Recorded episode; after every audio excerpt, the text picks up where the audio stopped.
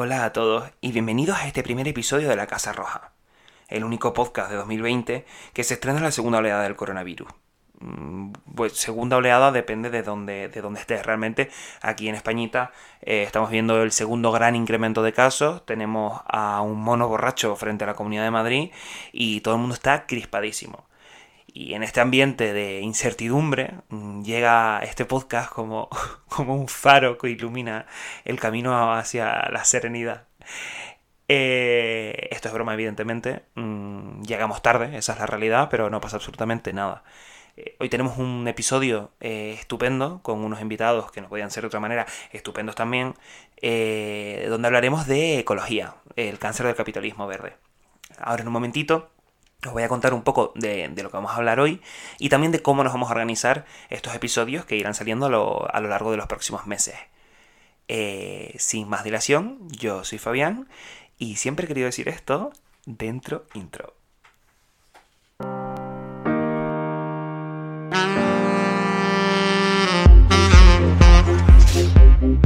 Los petroleros de Occidente cumplieron con un mes.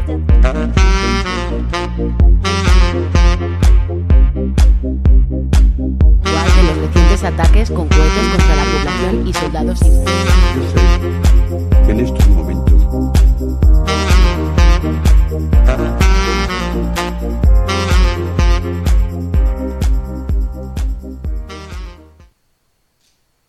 Bueno, ¿y cómo vamos a estructurar este episodio?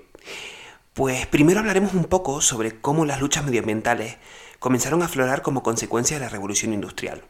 Y aquí me gustaría hacer un, pequeño inciso para contaros un poco la historia de cómo hemos llegado hasta donde, hasta estamos ahora mismo. Eh, la revolución industrial, alimentada por el sistema capitalista, supuso el comienzo de la explotación masiva de materias primas, la fabricación a gran escala de productos para satisfacer la enorme demanda de una población que crecía a un ritmo frenético. Mm, Tanto que entre 1750 y 1850 la población eh, pasó de 800 a 1300 millones de habitantes. Estamos hablando de 500 millones de habitantes en 100 años. Eso es un, un incremento mm, bárbaro.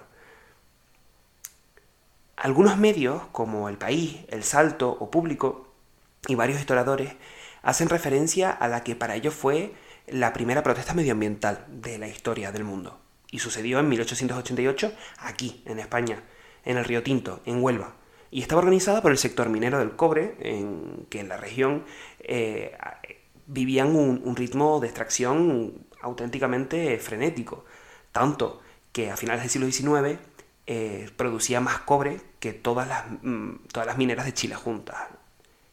Sin profundizar mucho en cómo está organizando el sector minero, para no hacernos spoilers del episodio que se publica en 15 días básicamente, diremos que las condiciones no eran las óptimas.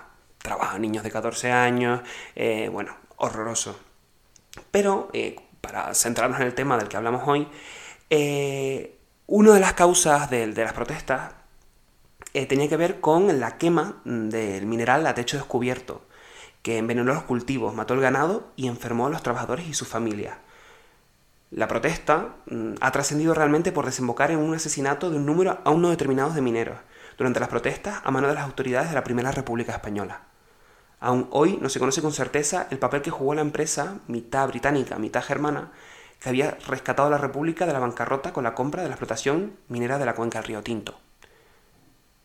La contaminación ambiental que había generado la revolución industrial, el crecimiento de las regiones urbanas que acogían la rápidamente creciente población europea y mundial, desembocaron en el surgimiento de un movimiento en varios países, pero del que queremos hablar hoy eh, es el movimiento alemán, que es el precursor, eh, que fue denominado Wandervögel, que son los pájaros que caminan o los pájaros migrantes que tenía una gran presencia juvenil y también del entorno educativo, docentes, monitores, también se coló algún político, algún filósofo, que reclamaban la vida tradicional, las costumbres, el folclore popular y todo aquello que la revolución industrial les, habría, les había arrebatado. Eh, posteriormente hubo tres escisiones, pero realmente podemos hablar de dos, de dos grandes grupos del movimiento. Eh, lo que se consideraron los jóvenes y los mayores o viejos. Eh, los jóvenes empezaron a reivindicar otros estilos de música, una vida autosuficiente, y serían los que después de las guerras eh, tomaron rumbo a Estados Unidos para ser la semilla germinadora de lo que luego sería denominado el movimiento hippie.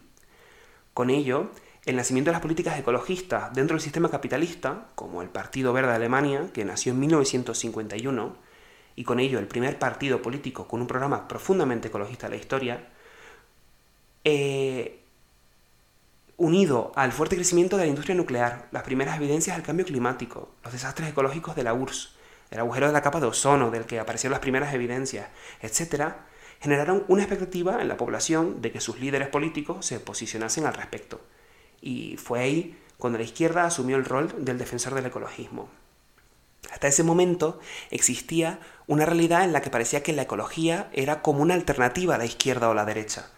Sin embargo, como era de esperar, eh, la derecha abrazó a los responsables del problema que se pretendía solucionar, es decir, a las grandes fortunas, y así apareció una causa que defiende la que ahora llamamos izquierda. Antiguamente se llamaba centro. Y hizo como, como lo que hace con el resto de sus causas, que es integrarla en la estructura del sistema capitalista. Sobre esto, sobre cómo el ecologismo se convirtió en capitalismo verde y cómo eso ha desviado el verdadero fin de la causa, viene a hablarnos el colaborador de la revista cubana La Tiza, Iramis Rosique.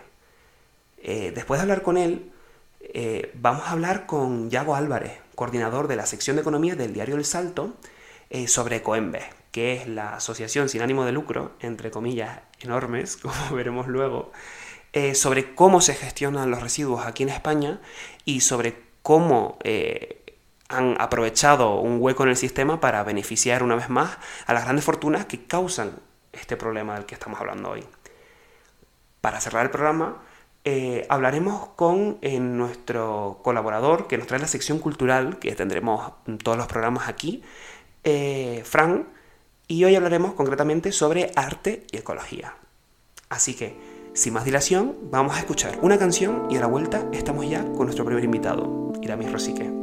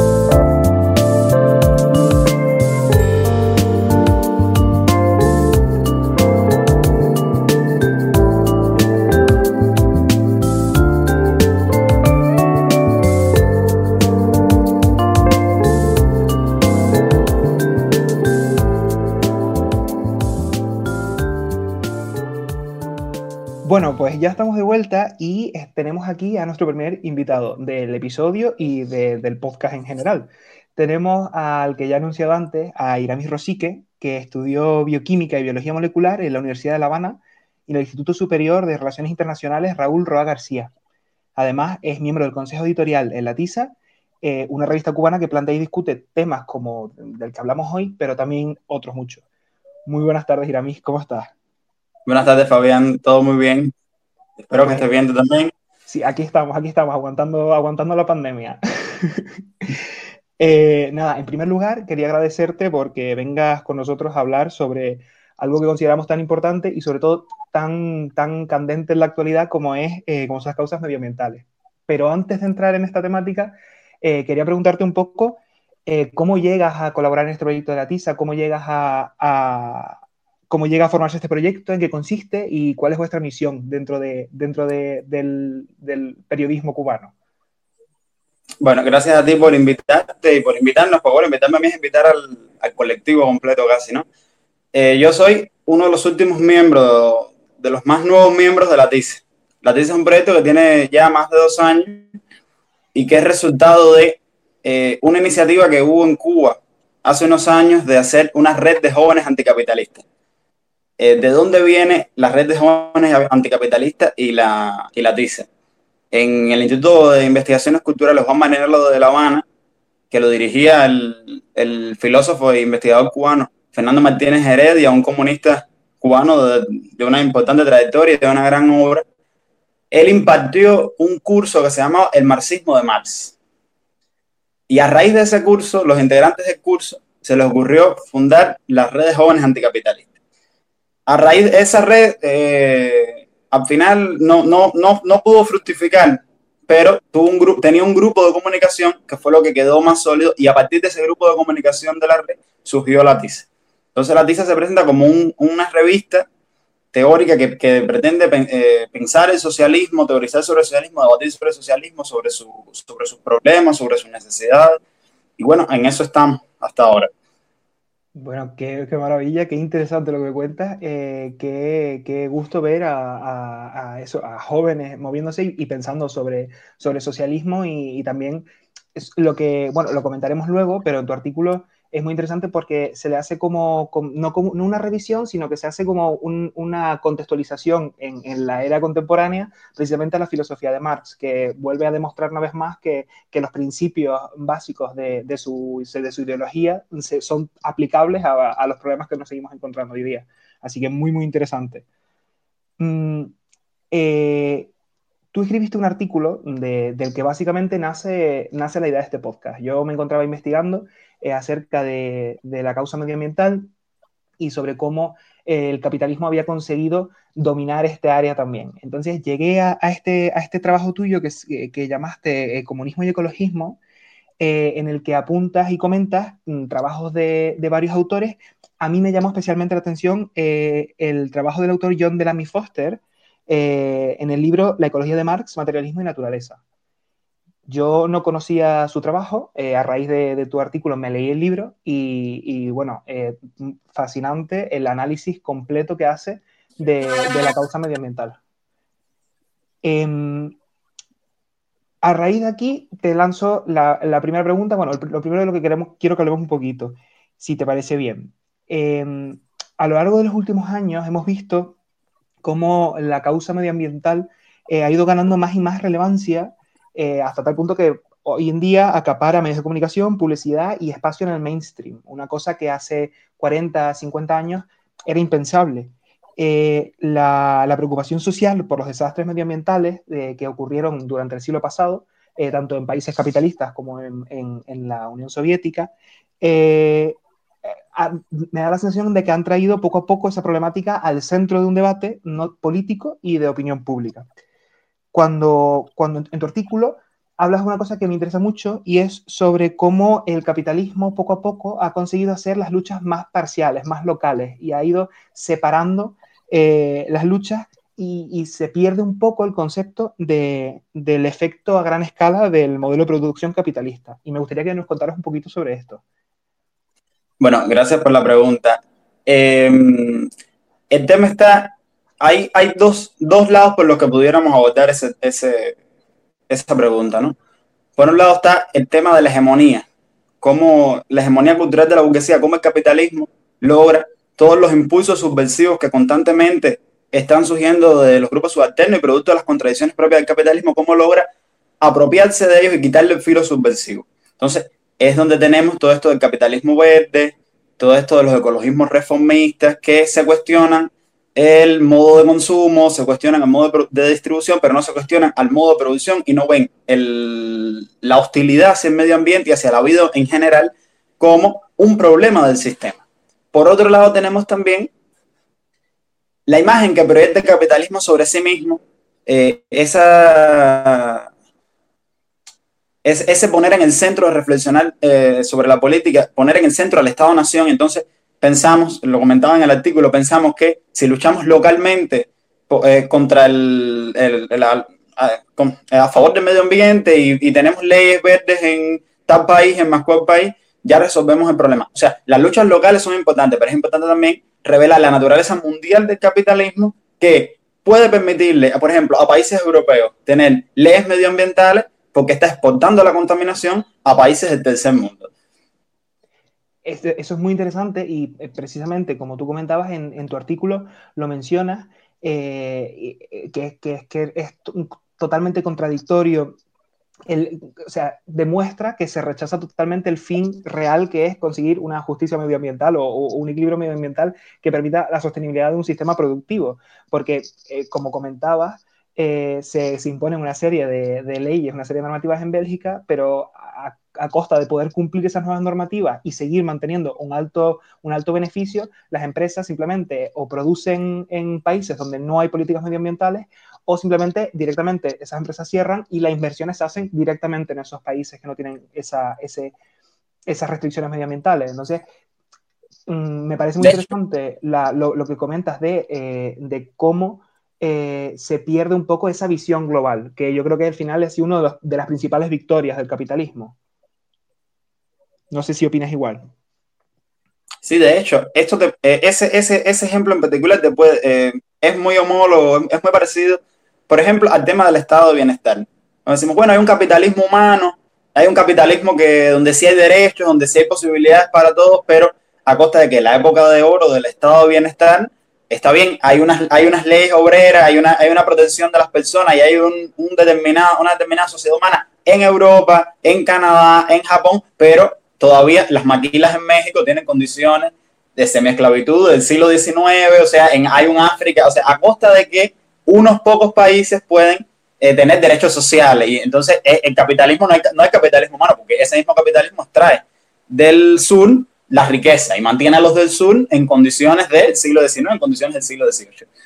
Eh, precisamente, eh, hablando sobre esto, tengo otra pregunta por aquí en la que te, quería preguntar sobre si realmente es posible eh, hablar de una lucha medioambiental a nivel global sin hablar de luchas de clase. Y creo que me estás contestando que no, porque eh, mientras sigamos teniendo unos países productores y unos países que, consumidores, que es donde los países consumidores son los que, como tú dices, pues tienen ese capitalismo humanista donde eh, eh, se, hay una serie de derechos, hay una serie de, una, dignidad de vida y una serie de condiciones a costa de, eh, de la explotación de, países de, del sur, pues lo que tú has dicho, el sur de América, de, Asia, de, África. Entonces, mm, te, te rehago la pregunta porque me he enrollado. Eh, ¿es, ¿es, realmente posible una lucha medioambiental, una justicia medioambiental sin hablar de lucha de clases? Bueno, desde la posición de nosotros, por ejemplo, yo soy, yo soy un comunista y para mí es muy difícil pensar las luchas fuera de la lucha de clases, sobre todo porque entiendo que el capital como, como, como, como sujeto reificado que, que domina al resto, que domina a los seres humanos, es una creación de los seres humanos, pero domina a los seres humanos, articula eh, todas las dominaciones. Y en caso de arruinar el medio ambiente, o sea, el capitalismo no arruina el medio ambiente porque alguien sea malo, porque alguien quiera eh, arruinar el medio ambiente, sino porque sus dinámicas expansivas, sus condiciones de reproducción, de reproducción amplia del capital, lo hacen devorar todo lo, todo lo que exista, convertir todo lo que existe en un producto eh, susceptible de ser dominado, de ser consumido, de ser vendido. Y eso, por supuesto, incluye a la naturaleza. O sea, el, el capital es esencialmente destructivo. Eso lo, eso lo dice Marx cuando dice capital arruina sus dos fuentes de riqueza, la tierra y el, y, el trabajo humano, o sea, a, los seres humanos es esencialmente destructivo por su voracidad infinita. Precisamente sobre esto tengo aquí una extracción de un párrafo que quería, que quería leer, que está literalmente sacado de tu texto, porque me parece que resume precisamente eh, ese, esa, esa, ese, ese, concepto de Marx que acabas de enunciar y, y resume muy bien también la, el espíritu del artículo que escribiste que, si te parece bien, lo voy a leer un momentito tal cual está y lo comentamos, porque va precisamente de lo que estamos hablando. Eh, al universalizarse la forma de mercancía, se produce una ilusión general en la que el mundo se presenta como una colección de cosas, todas mercancías en potencia, sin nexos entre sí. Esta disolución aparente del mundo, esta vendibilidad universal, hace que la naturaleza se desintegre y aparezca ante los ojos de hombres y mujeres como un gran emporio. El capitalista, cuando ve el pozo de petróleo, no logra ver también el desplazamiento de las placas del suelo que provoca. El agricultor ve el campo de maíz, pero no piensa en los árboles que antes había ahí, y mucho menos en los animales que en ellos habitaban. La naturaleza deja de ser un sistema, un todo al que se pertenece, para convertirse en un cúmulo de bienes a dominar y poseer. A mí este párrafo me parece mm, brillante eh, y sobre esto precisamente te, te quería preguntar eh, sobre mm, cómo me da la sensación, o por lo menos desde, desde Europa, eh, cómo el, ecologismo reformista ha dominado hasta tal punto los medios de comunicación y el mainstream que parece que el concepto ecologismo en sí ha desaparecido y el ecologismo ahora es equivalente al ecologismo reformista. No sé concibe otra forma de, de, ecologismo, que es lo que tú en tu texto llamas ecologismo radical. Y me gustaría que hablásemos un poco sobre el ecologismo radical y el rol que debe tener la izquierda dentro de ese ecologismo. Bueno, en, en las condiciones del mundo en que vivimos luego de la caída del campo socialista, es normal que lo hegemónico en, en, en, los movimientos sociales no sean las opciones anticapitalistas. O sea, eh, si, si hace, hace 50 años estábamos llenos de esperanza y, y, y, veíamos el fin del capitalismo al doblar de la esquina, del año 1991 hacia acá, es muy difícil imaginar el fin del capitalismo. O sea, eso, es una frase que se ha dicho mucho, que ya no se sabe ni quién es el autor. Es más fácil imaginar el fin del mundo que el fin del capitalismo. Entonces, es normal que en el movimiento ecologista y en los movimientos sociales en general, el feminismo, el, el colectivo LGTBI, en los movimientos sociales en general, el, anticapitalismo no sea hegemónico. Entonces, sean movimientos reformistas, por el momento en, en el que vivimos. En, en, el caso del, del ecologismo del ecologismo radical y del ecologismo anticapitalista, se enfrenta también al hecho de que la, izquierda tradicional se ha mantenido al margen de ese, se, se, mantuvo durante mucho tiempo al margen de ese movimiento y solo ahora entiende que eso es un movimiento eh, central, eso es una cuestión central a la causa, a la causa de la lucha contra el capitalismo. Como yo decía ahí también, o sea, que la lucha contra el capitalismo no es solo una lucha por la dignidad, no es solo una lucha por la libertad, sino que también es una lucha por la supervivencia, porque el capitalismo destruye la vida, la vida en la tierra, no solo a los seres humanos, la vida en general. No sé si eso te responde. Me responde totalmente, pero te querría hacer un, una segunda pregunta sobre esto. Eh, me comentas que, bueno, que bueno, es, evidente que, el capitalismo, la expansión del capitalismo en los últimos 30, un poco más quizá, eso, tú comentas finales de los años 90, incluso quizá un poco antes, eh, la expansión del capitalismo se acelera hasta tal punto y, y, y, acaba lentamente con, con, el campo socialista, eh, que como tú dices, resulta muy complicado eh, que las luchas, mm, eh, pues las feministas y, todas ellas encuentren realmente, se, se, radicalicen y, sean, y no sean reformistas, que es lo que están haciendo ahora mismo. ¿Crees que nuestro tiempo o, este, este momento que nos ha tocado vivir mm, tenemos la capacidad de retomar un, un, ecologismo radical, bueno, una lucha radical en general, o ese tren ya ha pasado? ¿Cómo, cómo debemos enfrentarnos desde la izquierda a esta situación nueva? Bueno, yo creo que no solo tenemos la posibilidad, tenemos el deber. ¿Por qué? Porque lo que se presenta realmente es el problema de la supervivencia de, de, del género humano y de la vida en la Tierra. ¿Qué es lo que pasa? Que hay desde, desde la izquierda tradicional y desde el comunismo más ortodoxo, hay, hay algunas posiciones que, que van a contrapelo de esto. Por ejemplo, si yo digo ahora, la lucha contra la, lucha ecológica no es verdadera si no es de clase. O sea, toma una distancia. O sea, yo podría pensar eso, que no es suficientemente radical. Pero realmente mi deber como comunista no es tomar distancia y decir, bueno, y deslegitimar la lucha. Bueno, ustedes no son reales si no son una lucha, si no es lucha de clase también. Mi tarea como comunista es ver cómo yo puedo hacer que el, el, el, la ideología, el, proyecto anticapitalista sea hegemónico en esa lucha. ¿Cómo puedo hacer esa lucha parte integrante del bloque socialista, del bloque anticapitalista, del bloque que está luchando contra el sistema? ¿Cómo puedo radicalizar esa lucha? Y, con, y ya estoy hablando del ecologismo, estoy hablando de todas las demás luchas por la justicia, eh, del antirracismo, del feminismo, del colectivo LGBT en sentido general. O sea, la pregunta de nosotros los comunistas debía ser eh, una pregunta sobre hegemonía. ¿Cómo nosotros hacemos hegemónico en ese colectivo y, y en esa lucha el, el, el, el, pensamiento anticapitalista, porque de momento esa lucha está funcionando bajo la hegemonía de, de la burguesía. O sea, la burguesía domina ahí.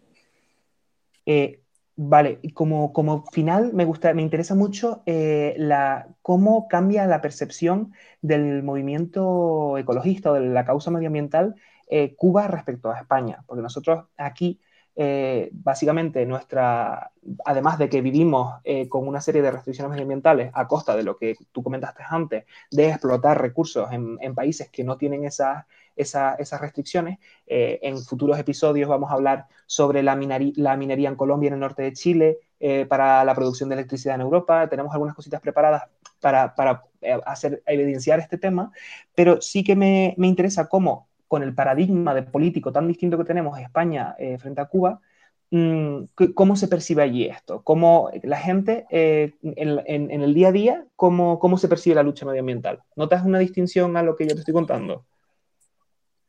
Bueno, en el caso de Cuba, el tema medioambiental es complejo. ¿Por qué?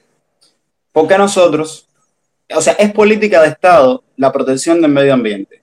O sea, es parte de- de- del programa del, del partido y, de, y del, del gobierno. De hecho, Cuba es uno de los países que ha cumplido los objetivos de desarrollo sostenible. O sea, para nosotros está claro, te enseñan en la escuela, desde, en todos los niveles escolares, hay una insistencia en el tema del medio ambiente.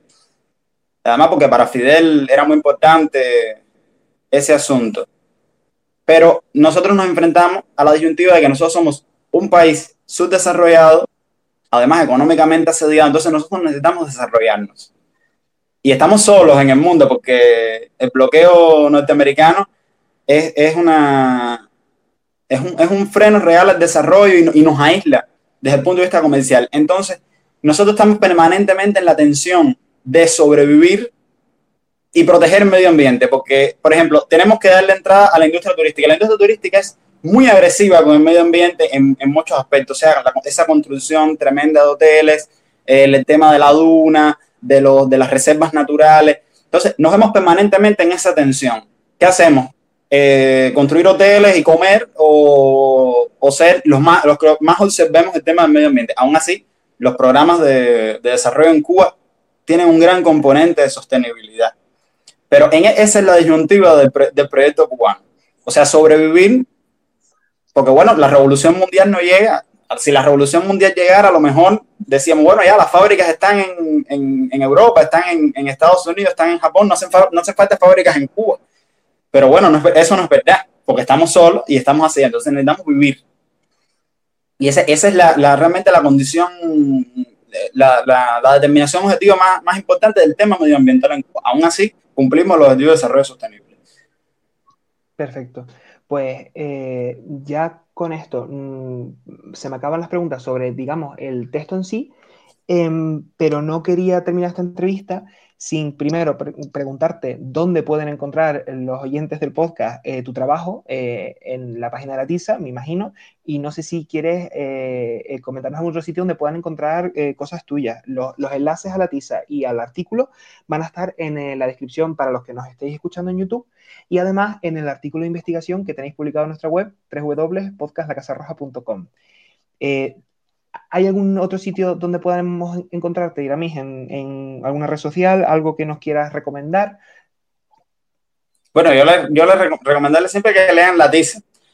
Todo lo que yo escribo y lo que voy a escribir en en de ahora en adelante eh, está comprometido con la tiza, con la revista. Le estoy dedicando casi bastante tiempo, bueno, a eso y a mis estudios.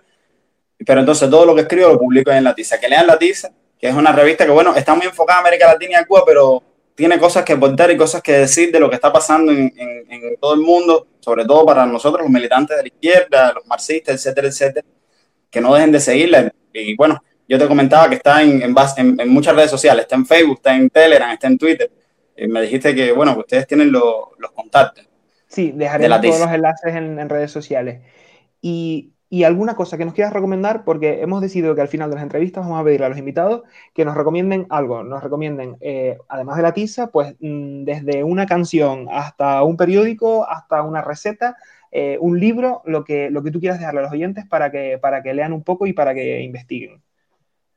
Bueno, hay una canción a, propósito de este tema que estamos teniendo de, medio ambiente, de un músico cubano que se llama X Alfonso, que la canción se llama Hijos, y es sobre este tema de, bueno, ser hijos de esta tierra y vivir en este mundo con este asunto de- del medio ambiente y otros, porque la canción no es solo sobre el tema medio ambiente, pero toca muy bien ese, la disyuntiva en la que como seres humanos nos encontramos ahora mismo.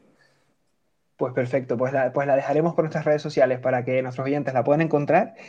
Y, y ya con esto mm, despedimos este segundo bloque del podcast. Nos despedimos de Iramis. Iramis, muchísimas gracias por, por, por participar hoy con nosotros. Estaremos en contacto para el futuro porque, desde luego, el trabajo que estáis haciendo en la TISA es eh, muy importante y, como bien dices, mm, aunque vaya orientado a América Latina, eh, desde Europa mm, nos viene también bien entender la problemática a la que os enfrentáis, porque al final somos gran parte responsables de las a los problemas que, que se enfrentan ustedes. Bueno, eh, gracias por invitarme y por invitar a Batiz. Realmente fue un placer participar del podcast. Pues muchísimas gracias. Nosotros nos vamos a despedir de este bloque, volvemos en un minutito y nos despedimos con una canción de Domouso, un artista gaditano que amablemente nos ha dado el permiso para, para poner un poco de su música eh, y que entrevistaremos en, en 15 días en, en la segunda edición del podcast. Así que nos vamos de esta sección, nos despedimos de Irami con este tema eh, Buena Forma y volvemos en un, minuti- en un- en un minutito. Muchas gracias. Mi nombre es... Como uso, voy como si fuera en un Lambo. Yo llevo el control y yo llevo el mando.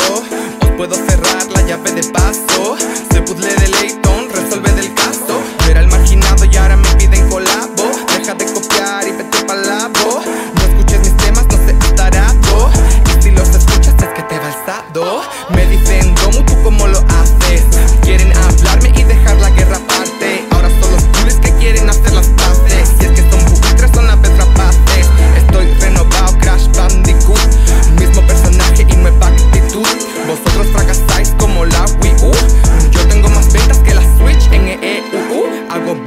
Asusto como Hill House. Traigo premios como Santa Claus.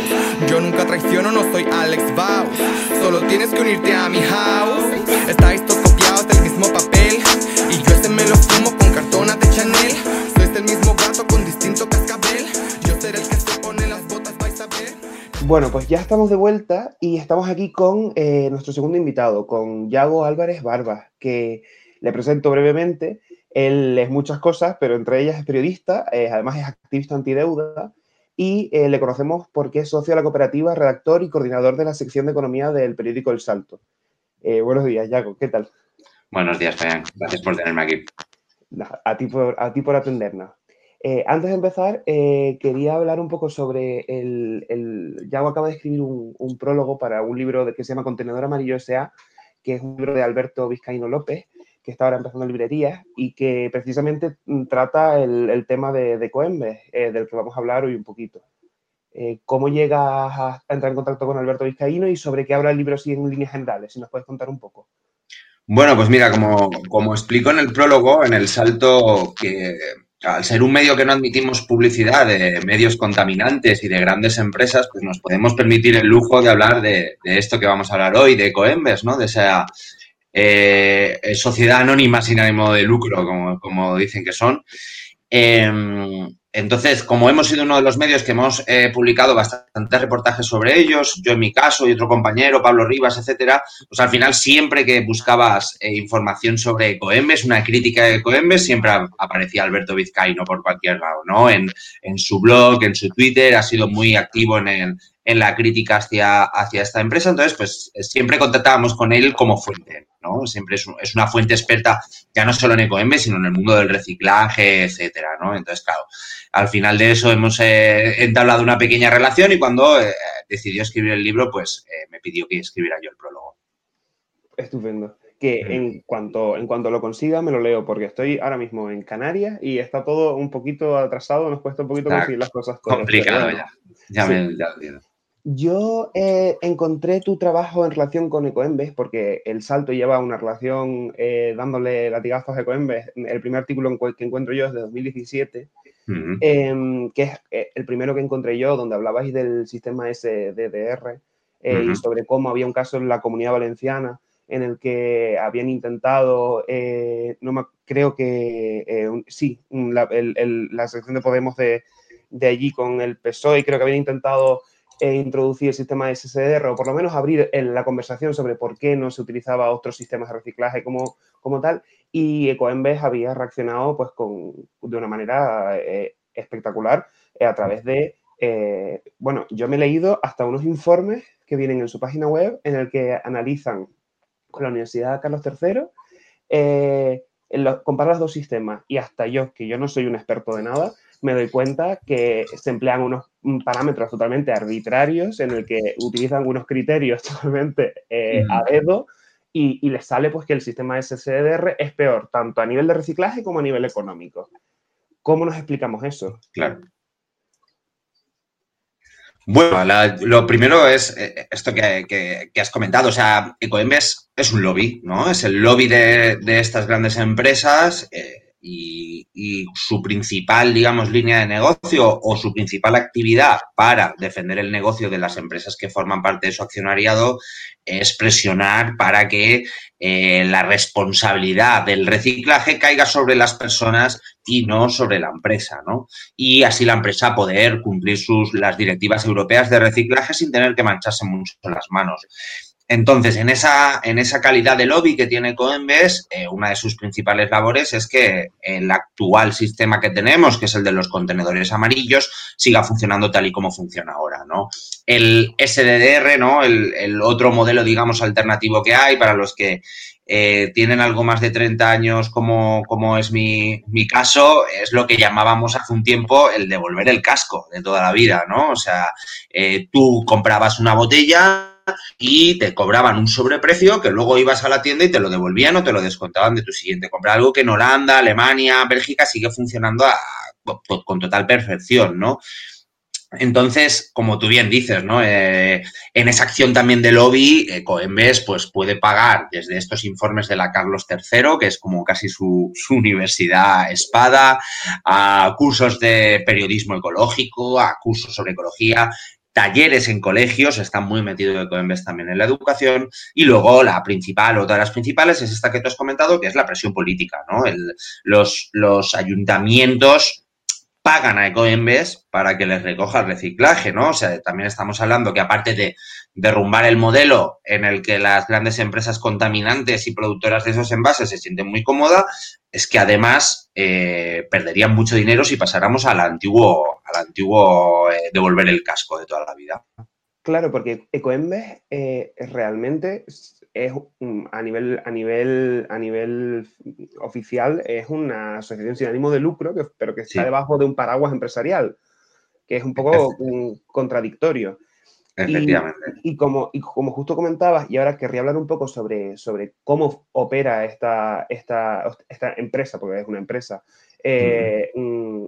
en el tema del reciclaje, pero antes mm, me gustaría comentarte que precisamente de eso es lo que habla el, el sistema SDDR que comentáis en, el, en, el, en algunos de los artículos del Salto, que precisamente en, en las, las, tasas de reciclaje que se publican aquí en España, eh, grandes asociaciones medioambientales como Greenpeace, que no seré yo quien defienda Greenpeace en general, pero para algunas cosas sí que está muy bien, eh, y también informes europeos más recientes, que tenéis artículos de, de, del mes pasado, eh, de editoriales sobre esto, en el que se señala que básicamente los datos que se publican no son ciertos y mm. el gobierno los da como ciertos y no, se, no los cuestiona. Claro. Me parece eh, fascinante, la verdad. Claro, no, no, existe una auditoría sobre lo que hace Coembes. O sea, nos tenemos que creer sus cifras y de hecho, cuando se les ha forzado un poco, eh, hace tan solo 3-4 años decía que ellos reciclaban como cerca de un 90% o algo así de, lo que se produce, ¿no? Que solo, solo hay que echar un vistazo a la calle para saber que esa cifra es mentira, mirar a cualquier parque, al suelo o mirar cualquier playa, ¿no? Para darnos cuenta de que esas cifras son totalmente falsas. Al, al apretarles un poquito las, las tuercas han bajado un poco el porcentaje, pero diciendo que reciclan alrededor del 73% de lo que se produce en el país, lo cual sigue siendo una, una locura, sigue siendo uno, unos datos que están totalmente hinchados. Pero como tú bien dices, ¿no? Pues no hay una auditoría, no hay un control sobre este tipo de empresas, eh, sobre qué es lo que hacen y lo que dejan de hacer, cuál es la producción, cuál es el envase, no. o sea que es, es como muy, muy complicado creerse, creerse sus cifras. Y luego las comparativas que hacen con, lo, con el, el SDDR, pues claro, al estar basadas también en sus cifras y en lo que ellos inventan que dicen que, pasa en otros países, pues es, es, es, todo un círculo vicioso creado por ellos mismos. A mí me da la sensación de que, eh, de que han encontrado un hueco en el, en el sistema y, y, que pelean porque no se les quite ese hueco, en el que, eh, y ahora cuando hablemos un poco sobre cuál es la operativa, digamos, paso por paso de, de Coembe, la sensación que da es que han encontrado un hueco que no quieren soltar porque básicamente es una fuente de beneficio con mínimo esfuerzo y mínimo riesgo sobre todo, porque es una cosa gubernamental, una cosa estatal que se les asigna. Entonces, ay, perdón, dime.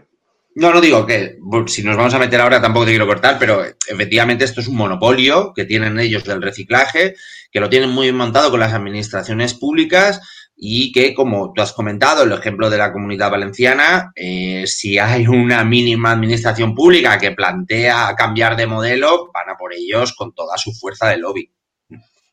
pues eso, pues me gustaría comentar un poco cómo funciona. O sea, yo, yo pongo una botella en un contenedor amarillo y, y ¿cómo vuelve ese dinero a la empresa?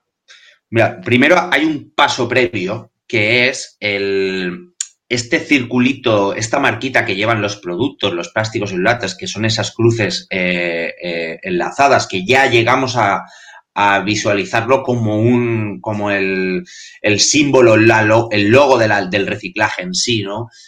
Estas empresas, eh, al ponerle este logo, tienen que pagar una pequeña tasa a Ecoembes. O sea, para decirlo de alguna manera, estas empresas crean Ecoembes, porque el accionariado, si quieres luego entramos en esto, el accionariado son las grandes empresas contaminantes de todos los sectores, ¿no? Desde la distribución a la producción. Ellos le ponen ese loguito al producto y entonces ellos ya se limpian las manos. Ellos ya dicen, esta empresa Ecoembes, ya que nosotros le hemos pagado una tasa por este loguito, ya se van a responsabilizar. Nosotros ya hemos cumplido con las directivas europeas, con las directivas de reciclaje, etcétera, con la legislación, etcétera, ¿no? Entonces, ese, ese, ese precio que se paga se incluye en el precio. O sea, tú como consumidor ya estás pagándolo al comprar el producto. Ya te han, te han traspasado a ti ese precio. Tú ya lo has pagado. ¿Qué pasa? Que luego yo lo recojo, o sea, yo lo compro, lo tiro al cubo amarillo, ¿no? Que está en mi municipio, y resulta que eh, mi municipio le paga una cantidad de dinero a Ecoembes por recogerlo. O sea, el consumidor paga dos veces la tasa del reciclaje. La pagamos en el producto y la pagamos en nuestra tasa de basuras que le pagamos a nuestro ayuntamiento, ¿no? Entonces, ellos cogen dinero por parte de la empresa y ellos cogen dinero por parte del, de los ayuntamientos para hacer la labor de recogida, ¿no? Que eso sí que se hace, tiene sus camiones, sus, plantas, etcétera, ¿no?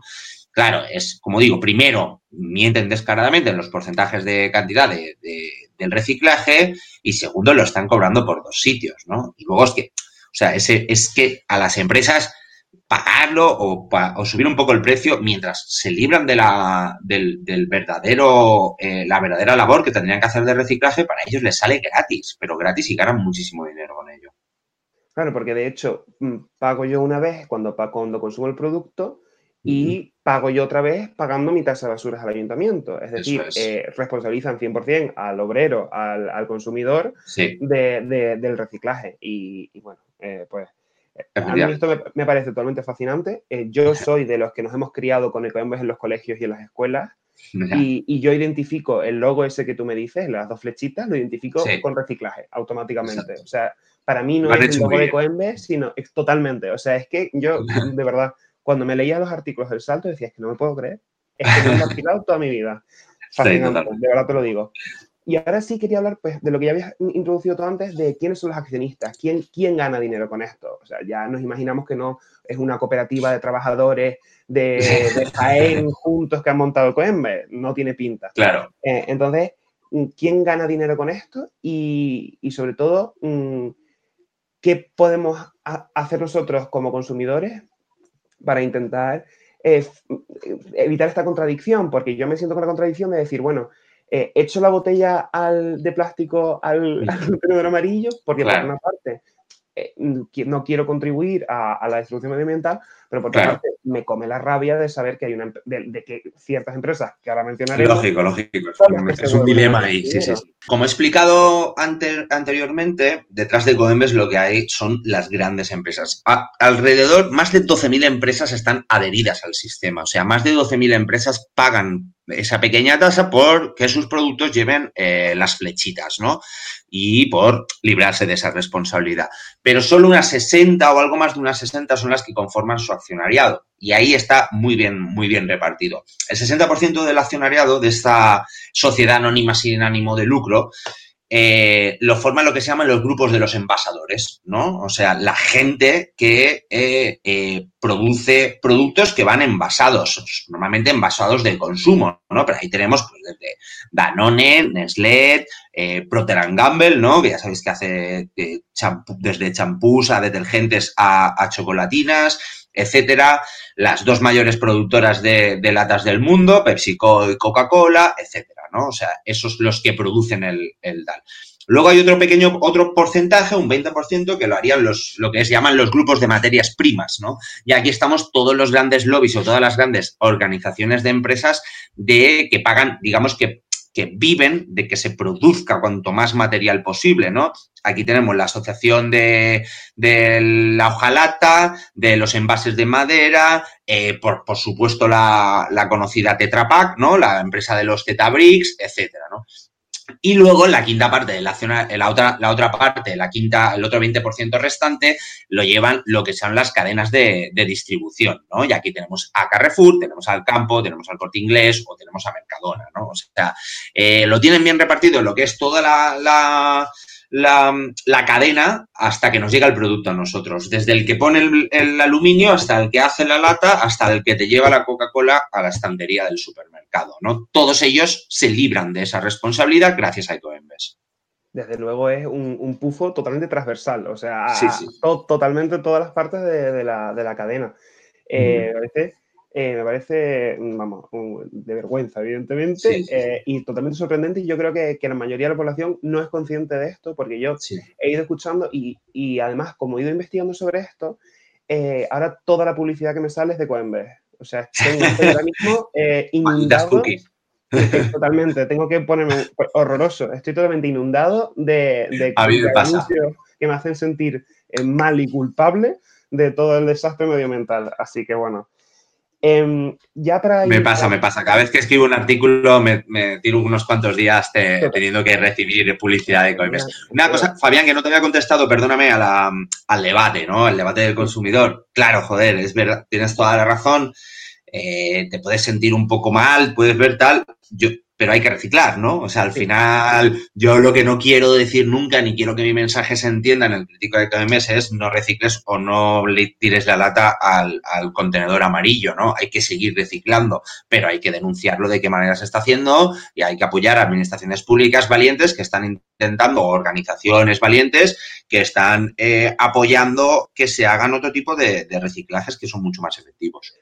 Precisamente eso, esa es la, pregunta que te quería hacer un poco mm, sobre cuál es el rol de las organizaciones gubernamentales, mm, cuál es el rol que deben tener a la hora de adjudicar, digamos, porque esto mm, son unas adjudicaciones que hace el Estado a, una, empresa, bueno, a una asociación sin ánimo de lucro, eh, pero eh, cuando vemos, o sea, realmente eh, vemos que, que, puede ocurrir un cambio teniendo en cuenta la presión tan grande que hacen, o sea, desde luego hay que apoyar esas administraciones que lo hacen, pero mm, eh, lo que yo estoy viendo y cuando yo investigo encuentro realmente pocos casos eh, donde los ayuntamientos o sobre todo ciudades más grandes eh, se enfrentan a esta situación.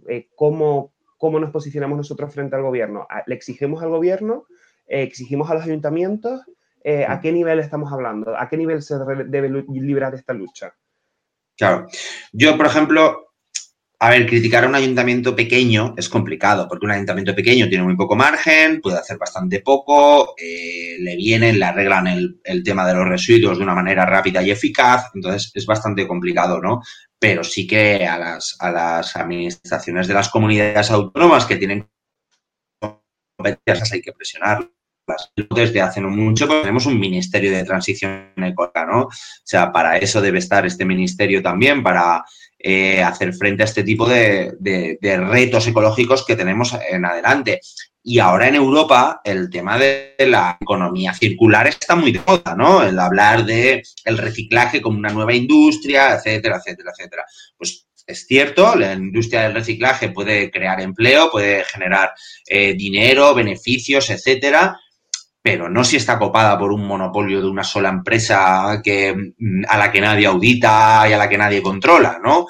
Entonces, lo que hay que presionar yo creo que es tanto a, comunidades autónomas como ministerio eh, para que tomen una decisión acorde además a la problemática climática a la que nos enfrentamos y a la que nos vamos a enfrentar en las próximas décadas. Yo creo que ahí es donde, donde la ciudadanía debe, debe ejercer una presión eh, denunciando el modelo actual, presentando modelos alternativos y presionando a partidos políticos que quieran por fin darle un, batacazo a esto, porque tú bien lo has dicho, salvo algunas comunidades autónomas que se han plantado a, hacer planteamientos alternativos con el tema del SDR, no hay mucho debate sobre este tema, no hay casi debate. Yo creo que también hay que aprovechar que tenemos un, ministerio de, transición ecológica que parece que tiene intenciones de hacer cosas y que además ahora también nos va a llegar un buen, dinero de Europa, ¿no? Eh, que, parte de ello se va a tener que de, dedicar a, la transición ecológica, pues es un buen momento para plantear otras alternativas y cambiar el modelo. Perfecto. Pues, pues nada, Yago, muchísimas gracias. Para terminar, eh, simplemente, eh, bueno, recordar eh, el, el, libro eh, Contenedor Amarillo S.A. de Alberto Vizcaíno, donde, donde Yago Álvarez ha escrito el prólogo. Em, y no sé si hay alguna otra cosa que, que quieras promocionarnos o que, o que, quieras comentarnos para que quien escuche esto te encuentre. tus redes las pondremos en todas partes y las del salto uh -huh. también, pero si hay alguna cosilla más que quieras comentar, mm, te dejo no, nada más, Fayón, daros, daros las gracias y mucha suerte a, a vuestro podcast. Eh, está genial que sigan saliendo alternativas comunicativas que sean valientes y que hablen de este tipo de temas que ya sabes que no, en otras radios grandotas no, no las vamos a escuchar. O sea que nada, que enhorabuena por el proyecto y muchas gracias por invitarme.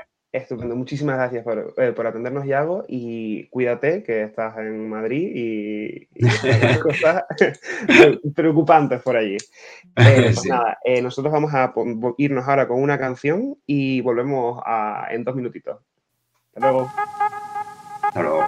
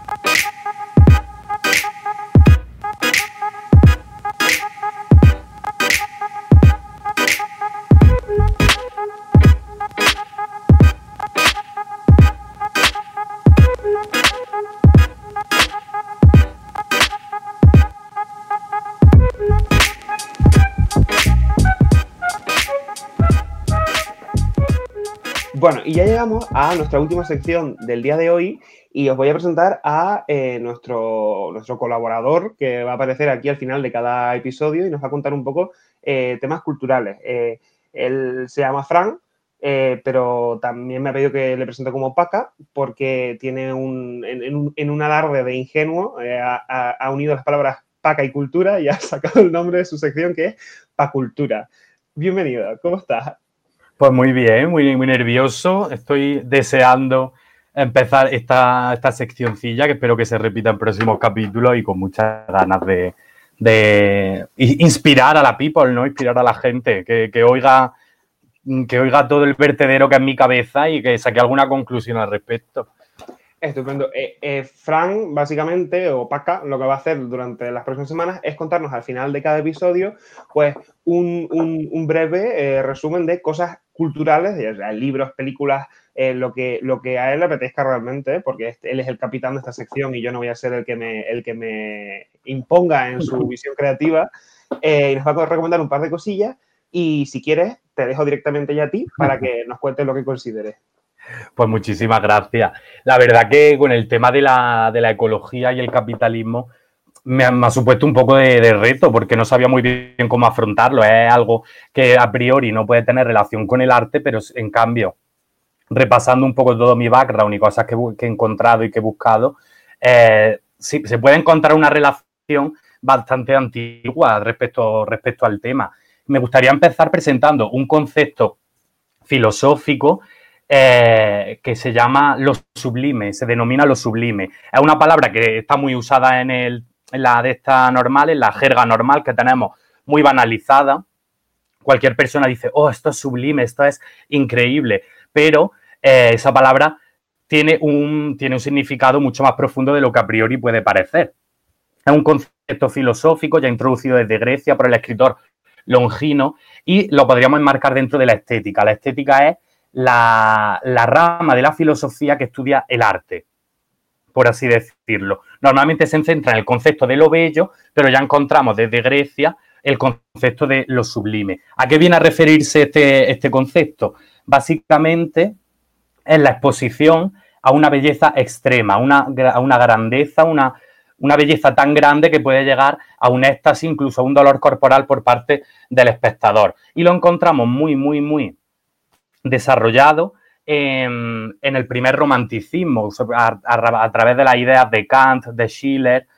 ¿Y qué nos cuenta, qué nos cuenta Kant?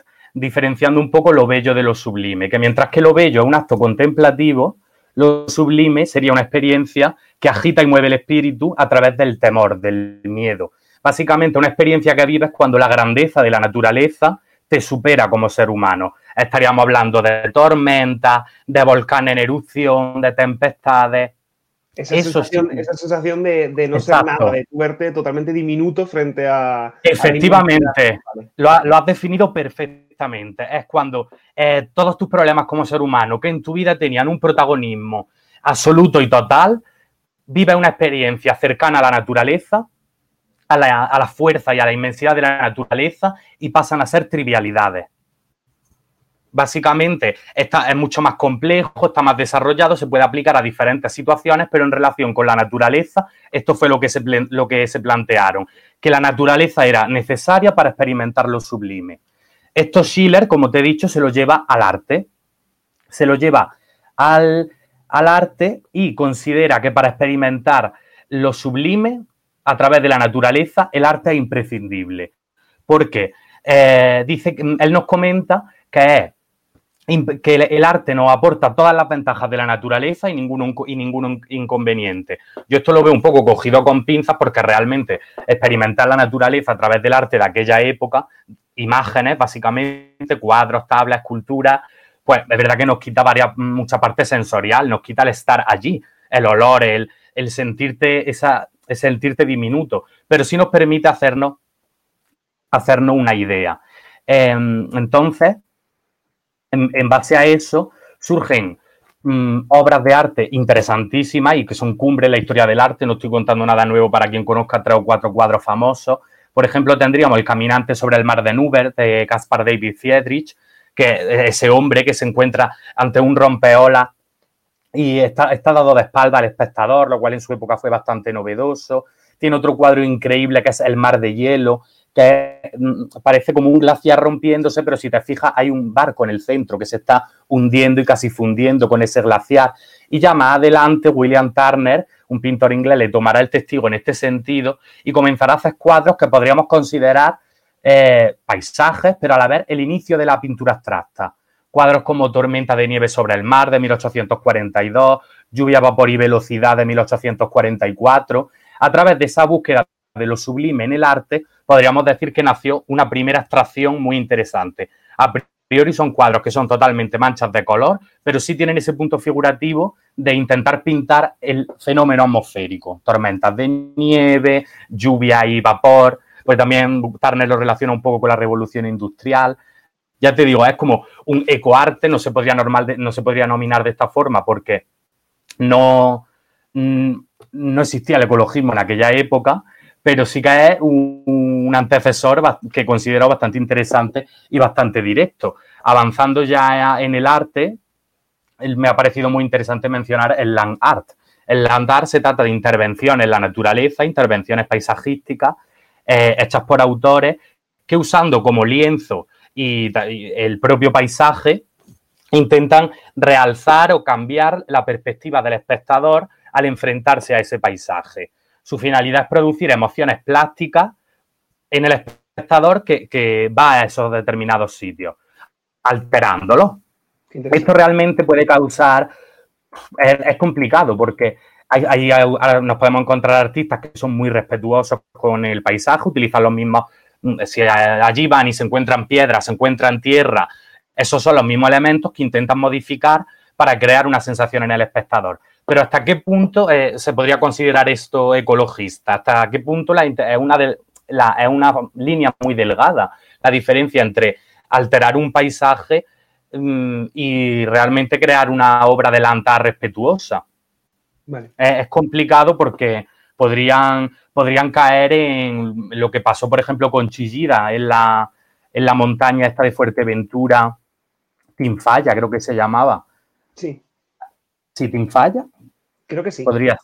Tindaya, perdón, lo he encontrado. Tindaya. Y es complicado porque la, propuesta de Chillida era horadar la montaña entera para crear un espacio en el interior escultórico ahí no, podríamos entrar en el land art, porque realmente es una intervención muy agresiva y que realmente lo que busca es colocar una escultura en el vacío de una montaña, horadándola. Por eso digo, pero realmente el land art más puro que podemos encontrar si son, son ejemplos de, modificación paisajística que usa los mismos, los mismos materiales del paisaje y, y realmente surge una obra, una obra muy interesante. A ver, por ejemplo, decir, no, no, conocía, no conocía ni esta, vamos, ni el, el Landard, o sea, me, hago una idea de lo que me dices, pero bueno, luego me pondré a investigar un poco y a buscar imágenes. Sí, sí, voy a dar aquí algunas recomendaciones porque realmente muchas de las obras de Landard ya no se conservan. Vale. Porque lo que, lo que suele llegar a nosotros son fotos, son vídeos que documentan el proceso, pero sí podríamos en decir que se considera una obra de arte efímero. El artista la deja allí y entre los elementos de la naturaleza y la intervención del ser humano puede haberse conservado y puede que no. Tenemos artistas como Alberto Burri, Ana Mendieta, eh, una pareja de artistas que se llaman Cristo y Jean-Claude. Y luego hay alguna a destacar de Robert Smithson. Tiene una que se llama Spiral Jetty de 1970 y en ella organizó rocas, tierra y alga en el lago, en el gran lago salado para formar como un espigón Así un elemento que sobresale hacia el lago, pero con forma de espiral. Vale. Se cubría con el agua, o se si subía la marea quedaba cubierto, si bajaba se veía, pero creo que a día de hoy no se conserva. Claro. Y después, de otra obra de Smithson, pues tenemos Gravel Mirror with Crash and Dust, de 1968, que existe dentro de una galería en un ambiente natural y la naturaleza queda descontextualizada para ser llevada a una galería. Vale. Y después, ya pasando, este, son los dos ejemplos así de arte plástico que más he podido encontrar relacionado con la naturaleza. Y me gustaría recomendar de libros, justo este año, ha venido al pelo este tema porque justo este año el premio Fernando Lara de, no, Fernando Lara de novela lo ha ganado el escritor Gonzalo Giner, un antiguo veterinario rural famoso por El sanador de caballos, un libro que publicó en 2008. Vale, sí, sí. Este, sí, sí, es bastante conocido. El sanador de caballos es un, vaya, creo que un libro que todo el mundo ha conocido o lo, ha tenido en casa.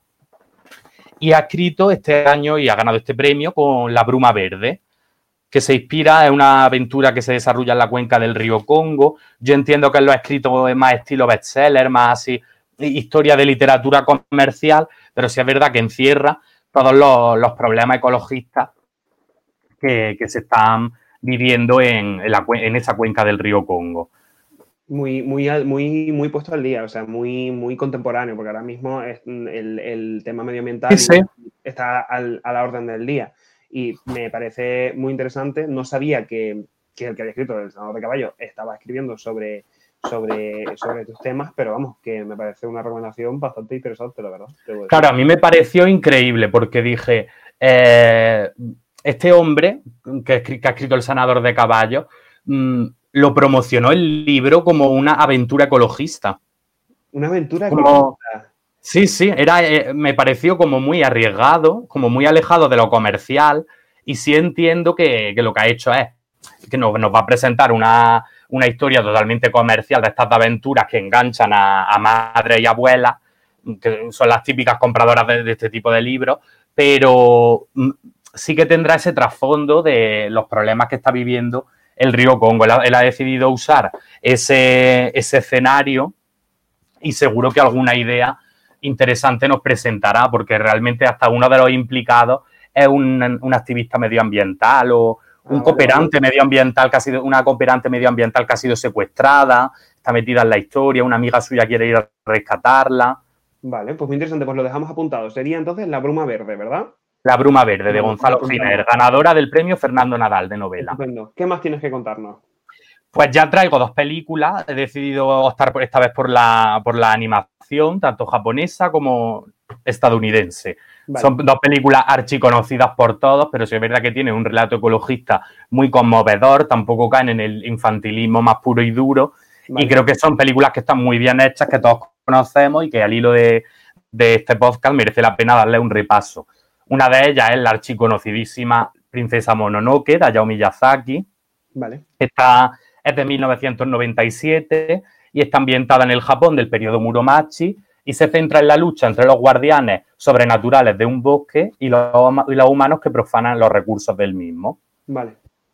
Así, eh, a priori podría parecer que no que es una película lo mismo, de aventura, pero sí es verdad que todos conocemos que Hayao Miyazaki siempre tiene un, traf- un trasfondo muy ecologista. De hecho, este mismo... el estilo de animación es, es fascinante. Bueno, mm, la calidad de animación es increíble. Tú cualquiera, porque hay mucha gente que rechaza de pleno el anime. El, el anime o, la, o así la cultura manga. Mm, Creen que está, tiene así un cierto peyorativo. La, la gente que escucha este podcast no, no cae en esas trivialidades. Espero que no, desde luego, porque eh, la calidad de animación es increíble. Una película que a mí me sorprendió ayer descubrir que es de 1997, creía que era mucho, muchísimo posterior. Y la verdad que es increíble. Todos conocemos eso, que Hayao Miyazaki es un ecologista japonés de pro. De hecho, él pensaba invertir el dinero que había ganado en... Me suena esta historia, que él quería comprar una isla en Japón y hacer allí una reserva natural para campamentos infantiles. Bueno, me acabo de quedar flipando con que sea el 97. Es del 97, es increíble. El que habrá costado aquello en aquella época. Sí, sí, la verdad. Qué trabajo. Sí, la verdad es que yo creo que no estaba hecha ni Toy Story, ¿eh? No, no, no, no. Si es que eso es, vamos, totalmente. A lo mejor Toy Story un poquito anterior, no te lo sabría decir ahora exactamente. La 3 seguro que no. La 3, no, eso seguro que no. Y dentro de su producción, esta es la película que más, que más donde más puro se puede ver esa vena ecologista de este, de este autor. Vale. Y luego otra, que estoy seguro de que el 90% de la gente ha visto y si no tiene que ir corriendo, es Wally de Pixar. Ah, hombre. Esa es increíble. La película sigue a un robot que se llama Wally, que está diseñado para recoger la basura que hay en la Tierra, pero esta Tierra es totalmente apocalíptica. Los humanos viven en una nave espacial de la cual se escapa un robot que se llama Eva. Bueno, no se escapa, la mandan a la Tierra, porque este robot que se llama Eva, en relación un poco a la primera mujer que pisó la faz de la Tierra, según el, el relato bíblico, tiene la función de buscar una planta, porque ya no quedan plantas. Claro, comprobar, era, era como comprobar que, que, que la Tierra era habitable otra vez, ¿no? Era como que, como Claro. que el símbolo ese de que la planta representaba la habitabilidad, ¿no? Claro, efectivamente. Ella realmente no sé si lo que buscaban era. eh, ella era una sonda que te- trataba de buscar una planta, pero no sé si esa planta lo que querían era eh, llevarla a otro sitio para hacer ese otro sitio habitable o realmente que la Tierra fuera habitable de nuevo. Creo que era más lo segundo, que si ella encontraba en la, en la Tierra una planta, los humanos podían salir de la nave y volver a la Tierra. Además, esa película es interesantísima porque además habla también sobre lo del el conflicto ese que hubo tanto a finales de los 90 y principios de los. 2000, de, los- de cuando la, la inteligencia artificial nos supere y todas estas cosas. Es como Efectivamente. una fantasía que toca muchísimos palos. Y- Efectivamente. pero no había caído en el, en, el, en el contexto ecologista, precisamente. Claro, porque es una película que es, es muy, muy basic bitch, así a priori, es una, una película de Disney que estuvo publicitada en todas partes, que todo el mundo vio porque los dos robots son monísimos y, eh, y realmente el alegato ecologista de esa película era muy fuerte. Recordar pues que los humanos vivían obesos mórbidos, sentados en sillas que se movían solas, con la cara pegada a una pantalla. Esa película está hecha antes de que de los smartphones. Ya había Claro. móviles, pero no había smartphone y realmente es una predicción de futuro un poco horrible, pero está siendo bastante certera. Sí, de momento iba a decir, de momento no se han equivocado en absolutamente nada. eh, No, no. La verdad. Es de 2008 la película y ya te digo, hemos seguido perfectamente la línea temporal de la película hasta 2020. Esperemos que, que no terminemos de completar la película porque no, a mí los, los viajes espaciales no creo que me sienten bien. No, no, no creo yo No, que no. Me, no me viene a mí bien. No me viene a mí No, bien. no, no me puedo imaginar con, con gravedad artificial. Eso tiene que dar unos, unos pitidos de oído. Una movida increíble. Paso total. There is no planet B, ¿no? Exacto. Pues, pues nada, no sé si querías comentarnos algo más. Eh, Nada. Todas, tus, todas tus redes y todas tus cositas eh, por todas partes para que la gente te pueda encontrar, porque además eh, tienes un Instagram profundamente interesante y, y muy conceptual que a mí me gusta mucho. Sí, la verdad que ahora lo tengo un poco en obras. Es verdad que te- ahora mismo estoy teniendo, estoy buscando trabajo, estoy ahora en un proceso un poco de, de y ahora mismo sí es verdad que he archivado casi todas las fotos, pero eso no quita que algún día vuelvan a su sitio. Cualquier persona que esté interesada, yo les puedo enviar las fotos y las publicaciones, no tengo ningún problema. Y trato pues muchísimos temas, desde mitología, cultura religiosa. Yo solo espero que le- a la gente le resulte interesante. Seguro que sí. Pues muchísimas gracias, eh, Pa Cultura, eh, Fran, eh, por atendernos. Nos vemos en el siguiente episodio, que Ujú. será en 15 días. Y nada, y contigo y con esta canción que, con la que vamos a cerrar ahora, que es de un artista de, de- de Cádiz, de la de San Fernando. Eh, hemos puesto una canción suya en una parte anterior del podcast, pero, pero nos vamos con, con ese nuevo tema, Jarana, que, que acaba de publicar y, y hablaremos con él también en, en el, en el episodio que viene. Así que nada, eh, muchísimas gracias, Fran, nos vemos, cuídate y, y esto, ti- esto ha sido todo, señores. Eh, nos vemos en 15 días. Hasta aquí, hasta aquí lo que había que dar. Muchas, Muchas gracias. Chao.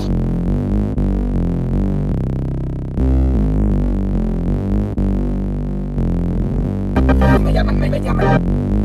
Gaditana porque. Me llaman, me, me llaman. Porque estamos Me llaman gaditana porque estamos de jarana. Los días se me pasan como fines de semana. Aquí gana el más fuerte como si estamos en sabana. Aunque escriban en manada, a la café se les manda. Hablan, bla bla, le va la propaganda. Rumores sobre mí como creche propagada. Quiero que se enteren que ya estoy diagnosticada. Los médicos me dicen que yo estoy súper dotada Mi mente puede ser encrucijada Pero sabe responder a todas vuestras parrafadas Hago malla con palabras, me comporto como hada. Para vosotros soy un sueño, hoy espero la almohada. Habéis perdido y ahora estáis enfadada yo siento de frío de mi herencia quedado desheredada No soy mala madre ni tampoco despiadada Por falta de talento me seguido endeudada Dada, dada, dada, para